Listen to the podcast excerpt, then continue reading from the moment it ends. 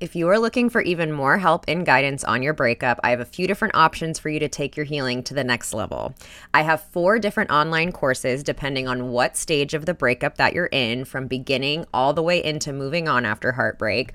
Or you can bundle all of my courses together and use the code PODCAST to get $25 off my course bundle. I also have my 30 day no contact challenge to help hold you accountable in going no contact with your ex. And we have our free Facebook group, Healing Hearts Club, where you can connect with other people going through breakups all over the world. To learn more about any of these resources, head to the show notes where you can learn more about my courses, take the quiz to figure out which course is best for you, or join the Facebook group. And don't forget to use the code PODCAST to get $25 off my course bundle.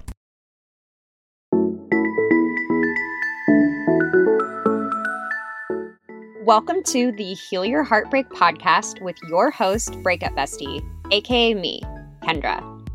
Breakups are hard, but you don't have to do it alone. Each week, I will be taking you through a different topic as it relates to breaking up, healing from heartbreak, growing in your single life, dating, and getting back into happier and healthier relationships. The goal of this show is to provide support, hope, tips, and to remind you that above all, this too shall pass. Welcome to a very special episode of the Heal Your Heartbreak podcast. Today's guests are my parents, Larry and Bernadette Senn, aka mom and dad, are on the podcast today. And I had been wanting to interview both of them eventually for the podcast and thought it would be great to interview them together because I wanted to interview them for two very different reasons, but I think telling their story in full is super inspiring. So, this all got started. I've always wanted to interview my dad just because he was always very open with me growing up that he was married before. I have three older half brothers from my dad's first marriage. So I always knew that my dad was devastatingly heartbroken at one point in his life. And it's so interesting. One time I did a podcast interview and someone and the host asked, because your dad went through a divorce before meeting your mom, did that make you feel like tainted about marriage or scared that him and your mom wouldn't work out? And I was like, no, it was actually the opposite. He was always made the point of, I'm so glad that the divorce happened because then I wouldn't have met your mom and we wouldn't have had you. So it was always like just a good reminder that there's something really good after stuff that's really hard happens you guys hear me say like blessing in disguise all the time. That comes from my parents 100%. My mom used to say it after everything. So I always wanted to interview my dad because he married his Sunday school sweetheart, was married for 15 years, had three kids. He was born in 1935. So he, like, going through a divorce was not common when he went through it. And so it was so shocking to him on so many levels. I wanted him to share his story of going through that and how he ultimately ended up using that divorce for so much good in his life. And then I wanted to interview my mom because a question that's been coming up a lot around on Instagram, or not even a question, but just like a fear, are women who are going through breakups later in life and are really terrified to have kids. And while my mom didn't necessarily meet my dad when she was older, she didn't end up deciding that she even wanted kids until she was 38 because she was the stepmom to my brothers. So in the 80s at 38 she decided that she wanted to have kids of her own and she had me when she was 43 and then i have a younger brother and she had him when she was 52 so she shares her fertility journey and the journey of not to say it was easy it was it's obviously a very hard process but anytime someone shares fears around like oh i'm 35 i'm 38 I always share my mom's story just because I think it gives so much hope. And my mom does, she shares about this, but like she's a big cheerleader for people having kids later on in life. And to think that she did it when it was so uncommon, I asked her, like, at 38, did she know anyone else that was having kids? And it was a no. And it's so nice that things have changed, but we obviously still have a long way to go so yeah, I'm so excited to share my parents with you guys. They are a huge reason that I am the way that I am and I'm so excited that you guys get to meet them and learn about them. Mm-hmm. They are have been together for like 50 years now or something crazy. So here are my amazing parents. I was interviewing them in person, which was really fun. So we were mm-hmm. sitting across the table from each other. So here is Larry and Bernadette Senn. Welcome to very special guests on the podcast today, my mom and my dad. Could you guys introduce yourselves? Mom, you go first. My name is Bernadette Senn. I am 75 years old and I'm married with two children and three stepchildren, I guess you could say, even though they don't like to be called stepchildren, and seven grandkids, one great grandchild, and a very large, wonderful extended family. Perfect. All right, Dad. I'm Larry, mostly known as Bapa, with that big family that Burnett just, just described. So my mother always taught me family comes first. And so being able to have family, it's great. And I wasn't sure I was going to have the second family I had. So that was a blessing. Yeah, great. Okay, so I've told you guys, but I have uh, asked you guys to be interviewed for two different reasons. Well, first of all, how long have you guys been married? Well, we first started dating 50 years ago next year. Wow. Okay. And, and then married, married, since 1980, right? Since 1980, yep, yeah. Yep. So, so that's 42 years. Two years. Yeah. Yes, okay. Yes.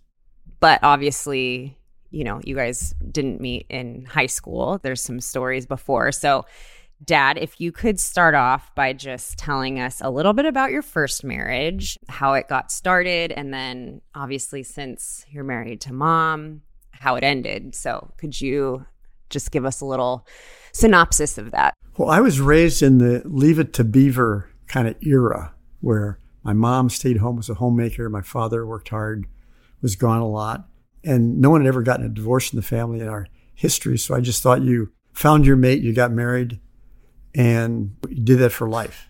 So I married my Sunday school sweetheart. Actually, I was I was just starting college, and it really was a teen group I was still attending at church when I met her. And she was in high school, about a year or two years younger than me. And we had the classic, you know, romance and then marriage and then planned almost on the calendar the three kids. And she was a school teacher, stopped to have her three children. And that's how the whole thing was. It was, to me, I thought that was going to be it for life. And then how long were you guys married before the divorce? Probably 15 years or more. We were married and didn't have kids for the first few years. Both were professionals. Then had our three kids. And I thought that was going to be it and never could imagine what was happening. So I began to be suspicious when I came home and remember she was reading Feminine Mystique and some other books. And basically what happened was she was the daughter of a minister and actually had never dated anybody besides me. And she said, you know, I've committed myself to my parents and my church, my family, my husband. When do I get mine? And that's what started down the path to have an affair with a even younger guy. And uh, I remember it was suspicious when I came home and there was yogurt in the refrigerator and we didn't eat yogurt. and I was kind of slow at picking up those clues, but essentially, essentially she left me. And that was at that point in my life, the most painful thing I'd ever experienced. Uh, the biggest surprise I never imagined. And how old were you? I was uh, in my mid 30s at that point, my mid 30s, yeah. And I thought I was married forever. And so I was down. I was literally dysfunctional. My partner in the business, I had to run it for about six months because I, I just really couldn't function well. And I thought I'd never love again. I thought I'd never be loved by anyone again. I didn't care about my job and wasn't as excited about my profession. So it was a really, really dark time for me. And, and then to, you know, navigating with the boys, the Yes, that was a painful part yeah. because uh, we had children three, five, and seven at the time. And one thing that I often say they saved me because they became my life. And I got closer to them. And even today, you know, with uh, some of them in the 50s, they'll still, you know, hug me and say, I love you, Dad. And I don't think I would have had that relationship had I not realized that they were the my life. There was something I could cling on to, Yeah. something I could hang on to, and someone who loved me. So having family that was supportive. And while I felt I was damaged merchandise, I really did. And I had friends that would really encourage me and show kindness to me. And they let me know I had one friend who said, you know, it's really painful, Larry, but it'll be less and less every day. And you will get through this. And you're a very desirable person. You will love and be loved again. And I hung on to that. Wow. Uh, hung on to that. And how long do you feel like it was until you started feeling a little bit of the edge taken off of the pain? almost remember the day because we tried different things. We went to counseling, but she wouldn't give up her boyfriend. And went to three different counselors, and they finally said, you know, you can't do this. She wanted to keep both of us. I mean, I was a traveling guy, you know, let me have my boyfriend. And God, I tried and I couldn't. And one day I said, I can't live this way. Much as I want her, I have to move on. And that was a interesting turning point because up until that point, I didn't meet anybody. But once I was clear, I'd shut that door. When one closed other doors open, all of a sudden I started meeting women on flight attendants on airplanes. and, and that's why I met Bernadette. Because the other thing that happened was that I, when I got through all my anger at James, even though it sh- should have been at Sandra, and I began to think about, I need to learn something from this. Really raised in a family really believes in personal accountability. So, you know, what is it about me I need to work on and in my life? And so I was in a class, uh, class on the actualizing person at, at UC Irvine. And we were, it was a combination of sensitivity groups and lectures and tests. And we got back this time comp, got back this test about actualization. There was this really vivacious young woman just bouncing up and down her chair saying, I'm actualized, I'm actualized. but she later to find that she'd read the test wrong. But anyway. so I was so attracted to that. And that's when I met Bernadette. And while I say that that was the worst thing that happened in my life, it was the best thing that happened in my life as I think about it. Because wouldn't have you, Kendra, you wouldn't have Logan, your brother, and wouldn't have Bernadette. And I wouldn't have really changed my career because I was running a successful traditional consulting firm. And through all that seeking of how to change myself, I became aware of, of processes, learning models that could help change habits of people. And founded on that a uh, world's first culture shaping firm. And that became my purpose and my passion besides my family. But that never would have happened. So this Bernadette has this expression, blessing in disguise. Yeah. And while there was pain, there was learning, it was all a blessing in disguise. The listeners have heard that term a lot. So my mom's the one that coined that. Well, popularized it. Dad, could you talk a little bit about the shift that you went through? Because your company was founded on these certain principles. And I know that was part of what you dove into at this point in your life. Could you talk about like the role of thought that you learned about and how that, you know, helped with the divorce or, you know, Well, you know, I'm an engineer by background, although I've got an MBA and and today a PhD. I was a pretty lived a pretty monotonic life. You know, I didn't have ups, I didn't have downs. Things always seemed to work out for me. And one day I was laying in the park and I said to myself, geez, if there are lows that are this painful, I'll bet there are highs I haven't experienced either. I bet there's a whole part of life I haven't experienced either. So for me, getting into the mode of learning about human development, learning about myself, learning about how to be an actualized person, but also we're introduced to a fascinating uh, concept, the whole notion that our thinking creates our, our experience of life. The whole notion that that we all are like making a movie every day. We're making a movie through our thinking. So when I was going through the darkest times, my thinking was depressed thinking. So if you have thinking, depressed thinking, you have depressed feelings. My thinking was insecure. If you have insecure thinking, you have insecure feelings. So I began to realize that that my thinking was driving my life. And I had to better understand that it was, my thinking was often an illusion. It wasn't real.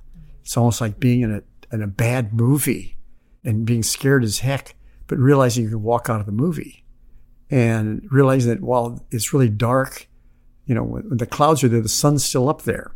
And so the idea of, of finding how to live life at my best, live life. And a lot of that came through the whole notion of what are today called the three principles of the whole role of thought and how it creates your feelings. Yeah, and I talk about that a lot because I think sometimes people believe their thoughts, especially, I mean, and, you know, I think when you're in the midst of something, it's really hard not to believe your thoughts or when you're going through something like a heartbreak, there are emotions that are probably unavoidable. But, you know, if you find yourself continuously thinking, I'm unlovable, I'm not good enough, you look and it's typically not based in reality because you do have people that love you. Maybe, you know, a husband or a wife left you or a girlfriend or boyfriend left you, but you still have family that loves you and friends that love you. So that creates that experience instead of looking at the reality of, you know, what's actually going on around you. And it's seductive too because it our thoughts, especially when they're dark, it seems real. Yeah. And so real that if someone were to say, well, it's your thinking, they wouldn't want to look at that until, you know, maybe later on. So it's tricky. But that's played a big uh, role in our relationship because we know, for example, that when we're this thing I call the mood elevator that I created, when we're down basement of the mood elevator, our thinking's unreliable. And that's when we say things to loved ones we wish we could take back. And so we've kind of had this deal that we won't take on issues if either of us, our thinking is unreliable. If we're in a, in a low mood, that was not the time to try to deal with things. Wait till we come up a little bit. And I think that's created a much more tranquil, peaceful, loving relationship than even we had at the very beginning when we had our knockdowns. Which we did. well, I think that's a good message too for someone who is going through because, you know, when you're going through a breakup, you are at the bottom of the mood elevator. You're, you know, feeling depressed and it's good to know that that your thinking is not reliable and i think it's it's easy to get sucked into your thoughts. And i know a lot of people struggle with constantly obsessing of what went wrong. If i only had done this if i had only done that and they just get stuck in their heads instead and which is a really scary place when you're that low. Yeah and i remember the period where i really was gripped by you know how do i fix this? What did i do wrong? What's wrong with me? And when i was able to just get a little distance from that and let go of that and just see a little bit of light, then then things began to change. This show is sponsored by BetterHelp. What would you do if you had unlimited time and energy? As you're navigating your breakup, I know your energy can feel low and it can feel really difficult to complete everything you need to in a day. When you're emotionally exhausted, it's especially important to be really clear on what your priorities are and where your energy should be invested. Therapy has helped me in the past figuring out where I should be putting my energy, whether that's career, friendships, relationships, events, which in turn has helped lower my anxiety because I don't always have to feel stretched thin or behind. Therapy can help you find what matters to you so you can do more of it. If you're thinking of starting therapy, give BetterHelp a try. It's entirely online, designed to be convenient, flexible, and suited to your schedule. Just fill out a brief questionnaire to get matched with a licensed therapist and switch therapists at any time for no additional charge. Learn to make time for what makes you happy with BetterHelp. Visit betterhelp.com slash heartbreak today to get 10% off your first month. That's betterhelp, H-E-L-P dot com slash heartbreak. Are you looking for a guilt-free way to unwind? Between balancing your breakup, work, and just functioning in your day to day life, I know you are under a lot of stress. Breakups mess with your nervous system, cause obsessive thoughts, and make it so hard to just sit with yourself. This is why it's so important to have rituals that allow you to treat yourself in a healthy way. And this is why I love Recess Mood, a sparkling water infused with functional ingredients like stress balancing adaptogens and mood lifting magnesium. Life has been very full and stressful for me lately, and as someone who hasn't had alcohol in 11 years, I need something that helps me relax and that can bring me a moment of peace. Lately, my favorite way to do that is sitting on the couch after I put my kids to bed and having either the strawberry rose or the lime recess mood. They not only make me feel good, but they also taste incredible too. So, whether you're looking for a healthier alternative to alcohol or a way to make you feel more balanced, you deserve a healthier way to unwind. Head to takearecess.com slash heartbreak and get 15% off Recess Mood, your go-to alcohol replacement. So let's move on, I guess, to part two. I will do like a little bit of a handoff here. So you guys meet in a class. So, mom, you're walking into a package deal, not just dad, but three Oh, yeah. boys Yeah. when was the conversation about you maybe wanting your own kids? Did you always want your own kids? Well, it's interesting listening to dad, and I've heard his story over and over again, but every time I hear it, it's very touching. But hearing him talk about how he was raised, and I had a very traditional upbringing as well. So when I went to college, I did go to college, which my parents didn't think I would. They didn't assume I would, but I had friends that went, so I went. And I realized that well, you know, when I graduate, I'll probably want to get married and have kids and and so what job is conducive to having time off for your kids would be in the teaching arena. So I ended up getting a degree in speech therapy which brought me to the regular school district and so I had time off just like the teachers did. When you first started dating dad, when Oh, or did you you, were into being a professional Yes. and didn't talk about kids early on. That's my Yeah, recollection. but we had Did an you always think you wanted kids? it was a surprise to me. it was on it? Well, we had the agreement though. Oh, I know, I know, but I didn't think you're gonna. Oh, you just didn't think I, I was didn't going to think Yeah. cash in on it. because you were pretty deeply involved in your career and with the three boys, and Well, so I thought that's gonna be enough for you. And then you started seeing babies and crying. That's my recollection. And all of a sudden, Right. you came back and, and called in the deal. Right. So I always assumed I would get married and have kids. So then I meet my dear Larry here, and I fell in love. And I knew he had three boys, but when you're in love, you know, you just you don't think ahead of what that might mean. So it was a big adjustment for me to have three boys and I'm the only girl, so I felt like there were four of them and one of me. And so it took a while for me to find my place as a step parent. And, but I did end up doing a lot of fun things. He bought me a motorcycle and we went motorcycle riding. I actually tried surfing. And so we did a lot of great fun things. And so I went back and forth. Well, maybe I don't really need to have kids because I've got three of them right now. And that went on for many years. And then all of a sudden, when I turned 38, I remember being on an airplane and all of a sudden I started crying. Whew. And I had this huge welling inside of me. I want to have kids of my own. Excuse me. So I approached dad and I thought we had an agreement before we got married. I assume, I mean, I remember that conversation. I'm not sure he did, but I knew that we had some conversation about that if I ever wanted to have kids of my own, that he, he would be open to the conversation. So when I approached him, he agreed. And he's, I think I first said, "Isn't there a statute of limitations?" yes, Playfully, but, Playfully, But I knew there's a no-win deal not to help you do that. Right. And the fact is, he's a family, he's really, family comes first is totally clear.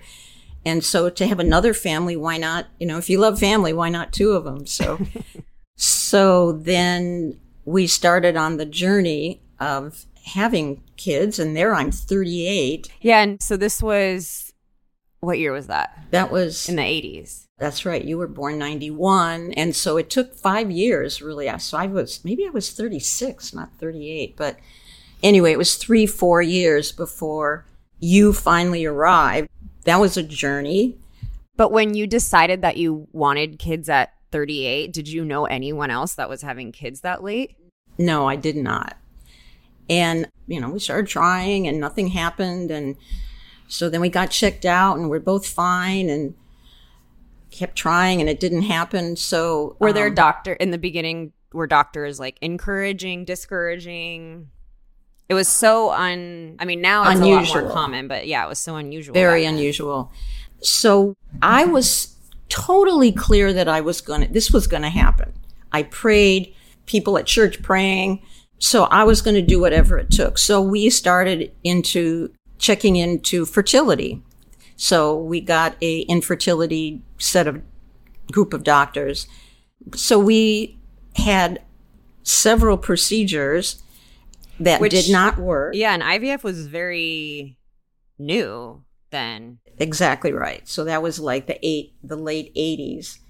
So there was a one procedure before IVF which didn't work either. So we went to the IVF and it was difficult because you go through a set of shots and and it did not work.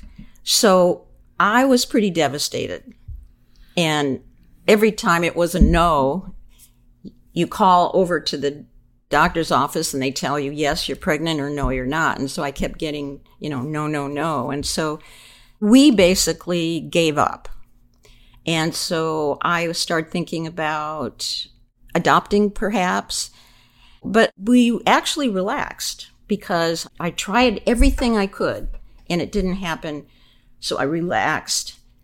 And this was right around summertime when we have our house in Wisconsin. So we had lots of fun in Wisconsin. And we got back and my period stopped and I couldn't figure out what the heck. And so I did a home pregnancy test and I'm like, oh, oh my God, really? And then he did a no shit as well, but you know, but we were so happy, so happy. I loved every minute of being pregnant and I felt so lucky. So everything that I tried didn't work. And then we relaxed. And what do you know? You used to say you loved carrying Kendra around with you everywhere. I did. I, I had like the opposite experience with pregnancy, but I know most people did. yeah. But I think because I wanted it so badly and I tried so hard, I just, I savored every minute of it. And so there I was, and we had my beautiful daughter, and I was 43 when I had her. And the doctors were kind of surprised, even the, like, Larry was in the delivery room and And the doctor was talking to two of them, and I walked over and said, I don't know if you're a religious man or not, but we're not sure how she conceived. All we can do is tell you it's a miracle. Yeah, so the doctor said that. And, you know, the doctors have, I mean, the whole process has come so much further Yeah. than it was back then. So, But that's not the end of the story. yeah, that's that's not not the the end of the story. So, every minute was just precious with her and such a good dad. And then we had this extended family. So, her stepbrothers, which are now brothers, totally loved having her, especially having a girl. So then I was at my, had my pap smear with my annual pap smear with my doctor, Gaynor Pillsbury in Long Beach. And he asked about my life. And I said, Oh, yeah, I've just had so much fun being pregnant. And now my daughter's nine years old. Maybe, maybe you were No, I must have been younger because I was nine when he was born. Right. So it must have been yeah. eight, maybe seven and a half, eight. And I said, Oh my God, I would have loved to have another child. So he says to me, Oh, why not? and I said, Really? You think so? And I was 50 at the time, I believe. Yeah, I was 50. Because I, and so I thought, Well, what the heck? Why not? And poor Larry was going through some procedures that he was struggling with himself. So he finds out he has a brain tumor and he had some business issues going on, pretty big business issues. And so then I come to him and I say, I, I'd love to have another child. And he's like, Oh, why not? You know, the world is falling apart as it is. So anyway, And I was only 64. Only. Right, exactly. So we went back to the same fertility doctors. They, you know, helped a lot, even though it, the procedures didn't work. So anyway, went through the procedures. This time it worked. And so I had my son, Logan, at the age of 52. And people were like looking at me strange that I here I am 50 and I'm pregnant. How did that happen? You know, because it's just not supposed to happen, but you know, miracles do occur. So then here I've got two two beautiful children and a wonderful extended family. And it's like back to blessing in disguise. I really feel like having children later in life is a total blessing because it keeps you young. You know, so you go to Disneyland when you're 50 years old and you play with them on the playground and And I took up triathlon so I could keep in shape to keep up with Logan. yeah. right I mean, you guys were probably the most active parents of my friends who, you know, most of their parents were much younger than you guys, but Yeah. you know, yeah and you do have to get used to people saying oh Yeah. your grandson is so cute yeah. and that was a little insulting but that was like the the least of my concerns. So i just feel so and i guess one frosting on the cake is there are two women in my life who i encourage to have children later in life.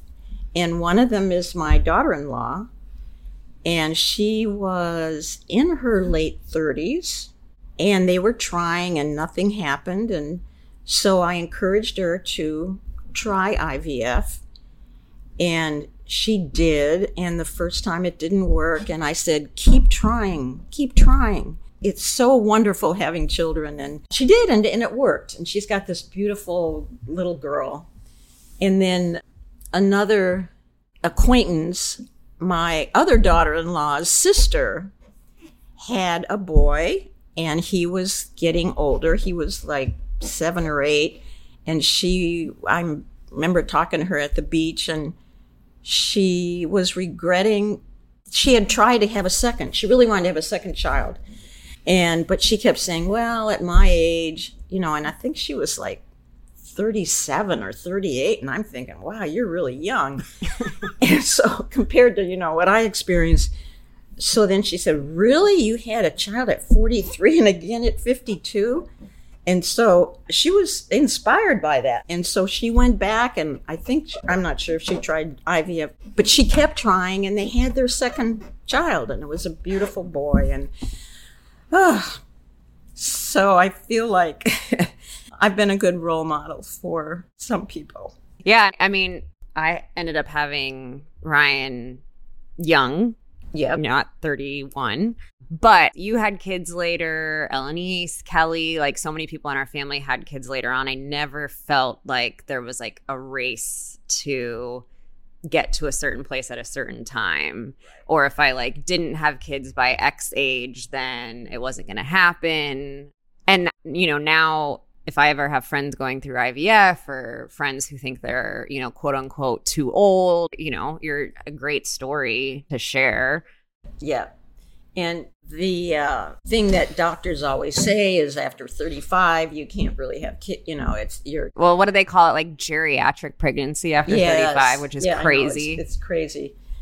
But I read somewhere that if you're 25, people in their mid 20s to mid 30s, the chances of get being pregnant are like 75%.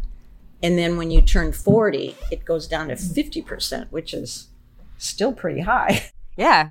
And then, you know, when you get into the later 40s, yeah, it diminishes again. But there are plenty of cases of, of people in their 40s and 50s having children. So it's really changed a lot since I went through it. And so hopefully doctors are being a little more encouraging of people. But it is such a gift to be able to bear children and, and raise children and love them no matter what. So I totally encourage women to keep trying if that's what you want. But, it, Yeah. you know, it's got to be what you want. And Did you ever feel any shame around your body? Like, not, because I know that's kind of common, like, my body's not working or. Yes. Well, you know, it's interesting because I felt shame when I got pregnant because I'm going, oh my God, I'm so old. I'm so old to be pregnant. I kept thinking people are to, you know, like look down on me or whatever. So I felt some shame for that. But I actually didn't feel the shame because I, I wanted it so badly. Yeah. And I knew that no matter what, I was going to keep trying. And if people, if my body didn't respond the way I wanted it to, that's totally okay because I'm going to just keep friggin' trying. yeah. You know, the family played a role in that because they're so encouraging. And the funny story for me is that Logan, I remember in the park a couple times, and when he was four or five years old, whatever, And he'd go up to a stranger and say, Do you know how old my dad is? and he'd say, And he still runs triathlons. And so all my kids were just really proud Yeah. of it. Yeah, that's and a good point. That yeah. made a difference. But I think the you know the bigger message is that stuff hits us in life. It comes along whatever form it's in, and we can just keep some kind of gratitude perspective because there's always good stuff there.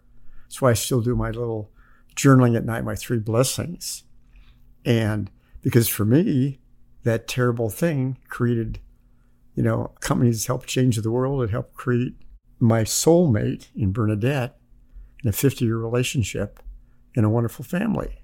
But I just had to get through that to do it. Yeah. So thank you, Sandra. Yeah. So, my last question for you both to answer separately is what would you say to someone who just got left by their spouse yesterday?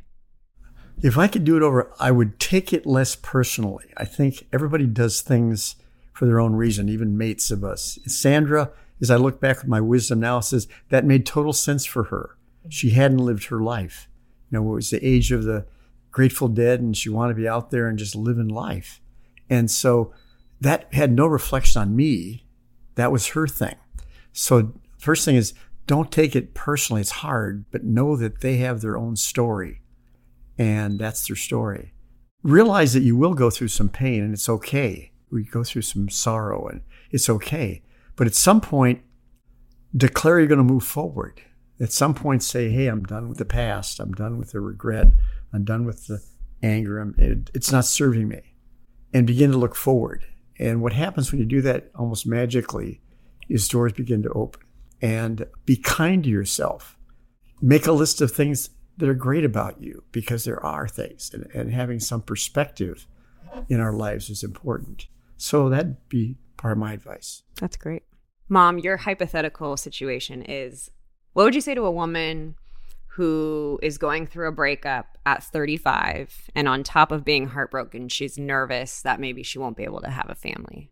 Okay, so I would say that you need to be really kind to yourself in this whole time.